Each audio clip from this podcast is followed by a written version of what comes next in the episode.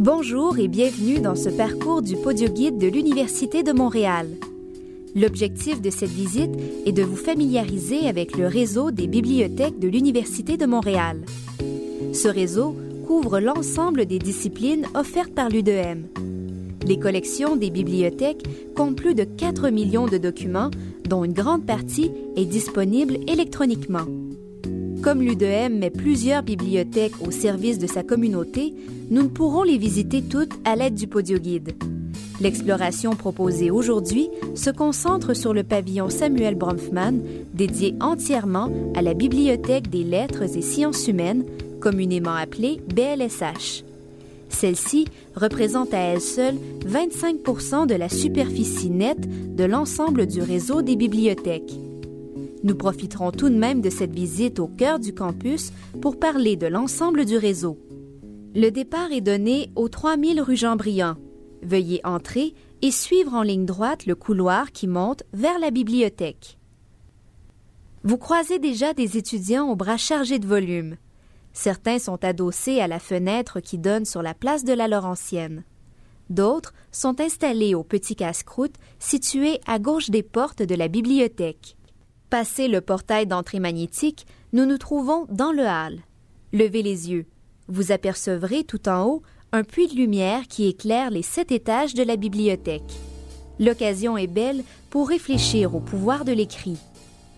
Tablettes d'argile, pierre, rouleaux de papyrus, peau de bête, papier, l'être humain écrit depuis qu'il est sorti du néolithique au goût d'écrire, s'est rapidement greffé le goût de collectionner et d'ordonner les écrits. Les bibliothèques ont une histoire mouvementée, car les livres ont toujours soulevé les passions. Au fil des siècles, nombre de bibliothèques ont été incendiées.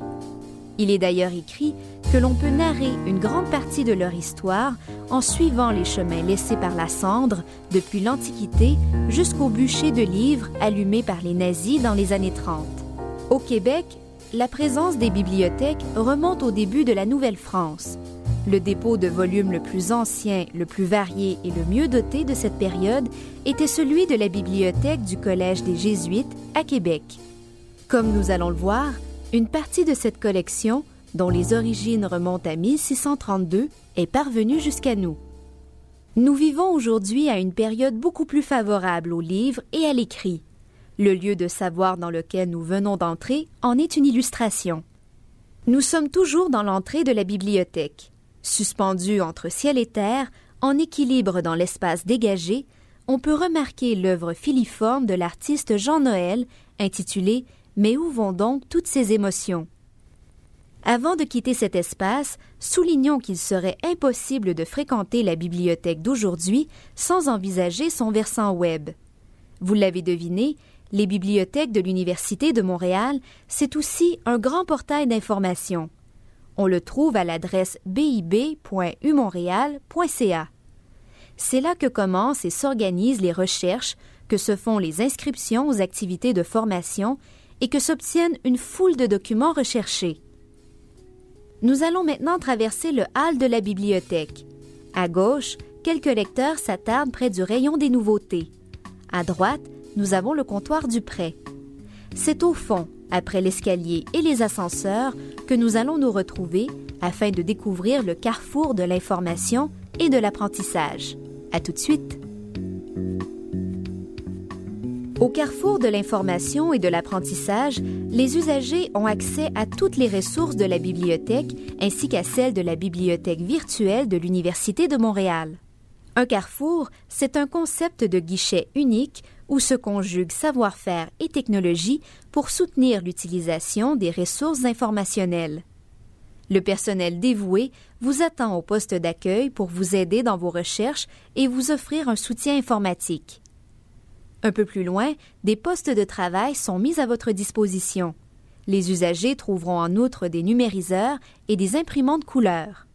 Lorsque l'on entre dans une bibliothèque de l'UDM, on tombe inévitablement sur Atrium, le catalogue informatisé des collections, bien en vue sur le site Web des bibliothèques. Le catalogue a pour principale fonction le repérage des documents. On peut immédiatement savoir si le document recherché est sur les rayons, prêté ou en commande. Le catalogue Atrium n'est qu'une facette de ce qui vous est offert par le site Web des bibliothèques. Les usagers peuvent en effet accéder à tout un ensemble de ressources électroniques telles que bases de données, périodiques, tutoriels, dictionnaires et encyclopédies. Ces ressources électroniques sont accessibles de partout pourvu que vous ayez accès à un ordinateur ayant une connexion Internet. Par ailleurs, les formations offertes dans le grand réseau des succursales de l'UDM sont multiples. En effet, l'établissement conçoit aussi la bibliothèque comme un lieu d'apprentissage. L'enjeu est de bien préparer les étudiants à la recherche et à la gestion de l'information. On trouve la liste complète de ces activités à l'adresse bib.umontréal.ca où il est d'ailleurs possible de s'inscrire en quelques clics. Pour Richard Dumont, directeur général des bibliothèques, la formation est essentielle. À la blague, je dirais c'est facile de chercher, mais c'est difficile de trouver. Et euh, dans ce contexte, on doit tous, autant les étudiants que nous, euh, développer davantage nos compétences informationnelles. Bon, ben, par compétences informationnelles, c'est-à-dire notre capacité d'identifier les bonnes sources d'information, euh, d'établir des stratégies de recherche qui sont efficaces, puis aussi d'être un peu critique face à ce qu'on trouve. Alors, euh, c'est sûr que nous, comme en tant que spécialistes de l'information, ben, c'est une situation qui nous interpelle directement et la formation, c'est un des moyens qu'on met en place pour euh, aider à développer euh, ces compétences-là chez nos étudiants.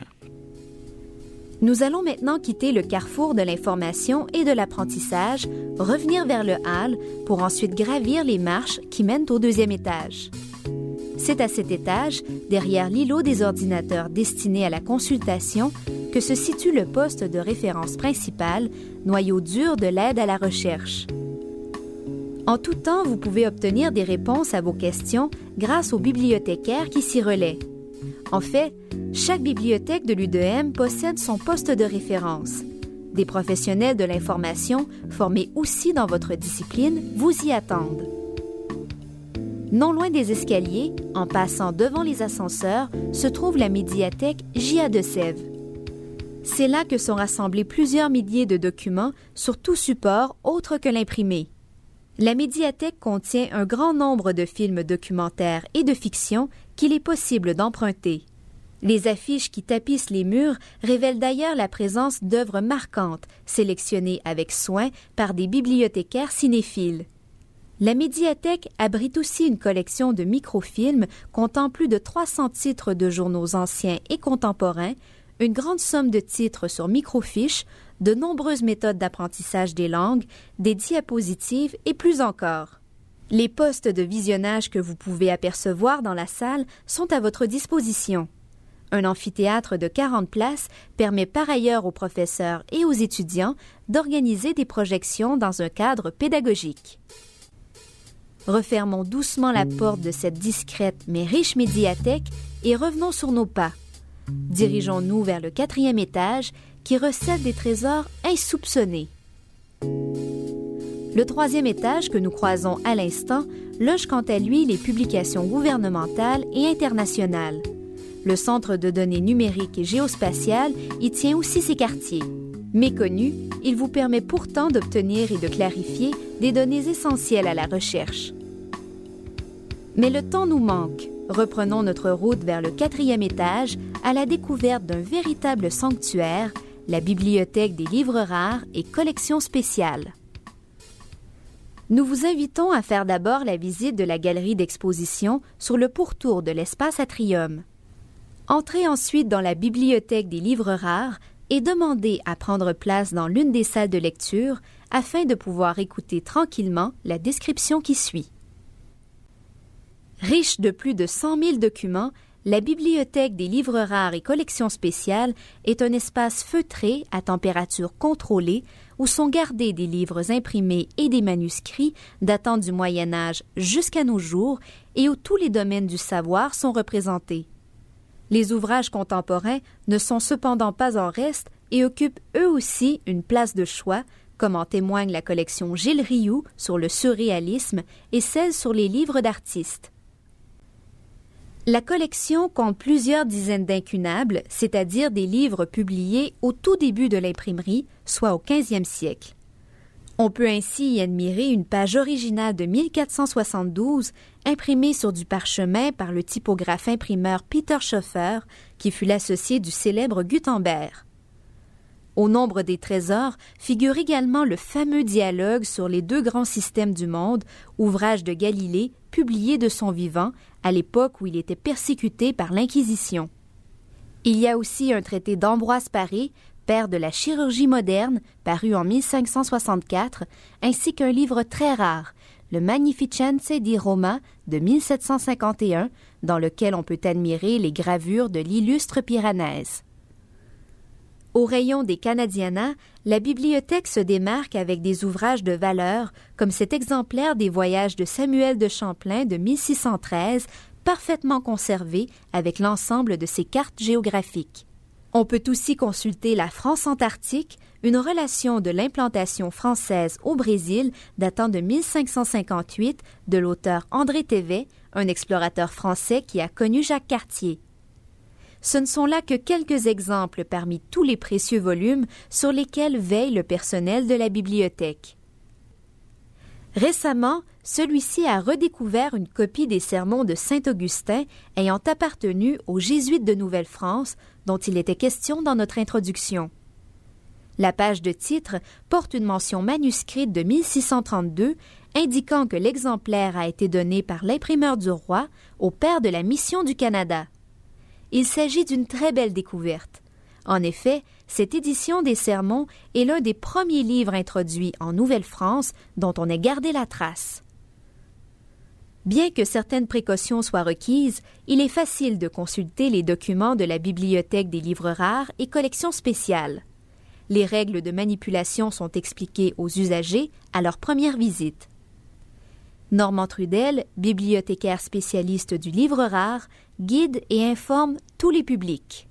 Un livre ancien, ben, c'est un, témoin réel euh, qui a traversé le temps. Donc c'est un, euh, comme un voyage dans le temps, mais euh, on pourrait dire à rebours. Donc, c'est l'objet du passé qui vient vers nous, donc qui est, chargé, moi je dis souvent, donc, de poussière d'âme, qui accumule de la poussière d'âme avec le, avec le temps, donc qui traverse les continents, etc. Tout ça, les siècles, il arrive à nous. Donc, euh, moi, je trouve ça très touchant. Donc, euh, par exemple, un livre avec, euh, avec des marques de provenance particulières, un ouvrage qui a, qui a des, des tâches ou des marques particulières, tout ça.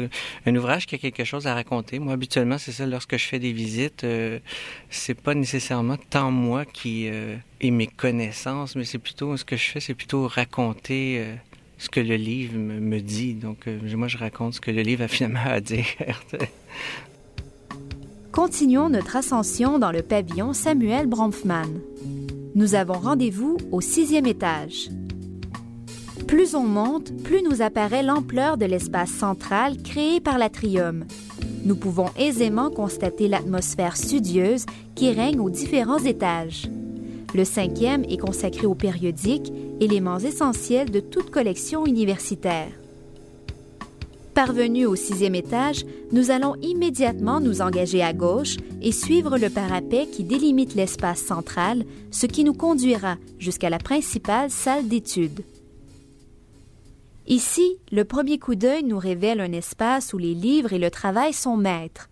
Notons au passage qu'un accès Internet sans fil gratuit est offert à tous les étudiants et membres de la communauté universitaire dans toutes les bibliothèques du réseau de l'UDM.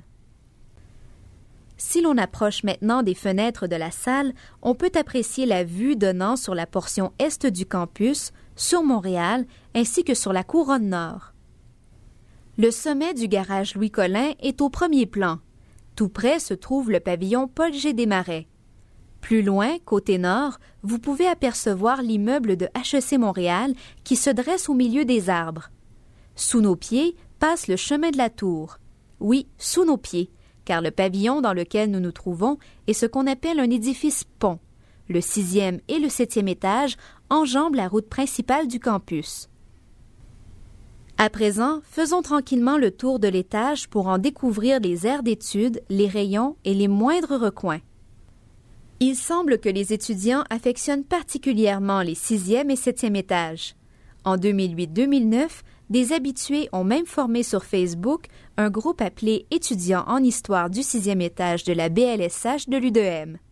comme quoi la fréquentation de la bibliothèque répond à un besoin et crée naturellement des liens. Une étude récente a d'ailleurs démontré que les bibliothèques arrivent en deuxième place parmi les infrastructures universitaires qui permettent de retenir les étudiants. Des vues étonnantes attendent le visiteur au sixième. On peut en effet apercevoir tour à tour l'oratoire Saint-Joseph et le sommet ouest du Mont-Royal, l'arrière du pavillon Marcel Coutu, de même que la place de la Laurentienne. Au septième, plusieurs de ces vues sont encore plus accentuées. Vous remarquerez par ailleurs le grand nombre de locaux servant au travail en équipe. Tandis que nous redescendons vers le rez-de-chaussée, prenons quelques instants pour réfléchir à l'essor des services offerts par les bibliothèques et plus largement à leur avenir. La bibliothèque joue un rôle actif dans la vie du campus. Elle est à la page dans le domaine des nouveaux médias et du web. Elle fait partie intégrante des études, tant par son offre de formation que par les liens synergiques qu'elle tisse avec les professeurs et les chercheurs. La bibliothèque d'aujourd'hui dispose aussi de plus grands espaces de collaboration et elle se démarque par une mobilité accrue des bibliothécaires et une plus grande convivialité. Imaginez une bibliothèque d'université ouverte jour et nuit, avec des écrans télé diffusant les nouvelles en continu, des petits cafés où casser la croûte, des salles multimédia à la fine pointe de la technologie, un café-bar avec des coussins et un éclairage tamisé. Ce qui aurait presque pu relever de la science-fiction il n'y a pas si longtemps est désormais devenu réalité dans nombre d'établissements universitaires américains. Qu'en est-il chez nous? C'est un sujet auquel a longuement réfléchi Richard Dumont. Je dirais qu'on a déjà un pied dans l'avenir parce qu'on veut se positionner vraiment au cœur de la vie universitaire. Alors, on veut devenir un foyer intellectuel incontestable on veut être euh, un lieu qui soit souple, accessible. On veut devenir un lieu de rassemblement où s'intègrent les technologies de pointe, le travail euh, où le mobilier est adaptable en fonction des besoins de chaque personne. Euh, un lieu où le travail collaboratif, bien sûr, est possible. Un lieu aussi où on trouve des espaces de détente qui permettent de souffler entre deux examens. On veut avoir un lieu où il y a de l'effervescence, c'est-à-dire de la créativité qui peut s'exprimer de toutes sortes de façons. On espère aussi euh, être un lieu, euh, ben, en fait, un lieu habité surtout par une équipe qui est euh, assez fantastique, une équipe où les gens peuvent aider les étudiants dans ce qu'ils ont à faire comme démarche, dans leurs études, dans leurs recherches, et soucieuse de bien les servir. Ici s'arrête notre visite de la Bibliothèque des lettres et sciences humaines. Nous vous invitons maintenant à vous promener librement entre les rayons à vous laisser attirer par un livre au titre inspirant, par une revue à la couverture éclatante. Installez-vous confortablement dans un des fauteuils, arrêtez le cours du temps et plongez dans le voyage des mots. À bientôt dans un nouveau parcours du Podio Guide de l'Université de Montréal.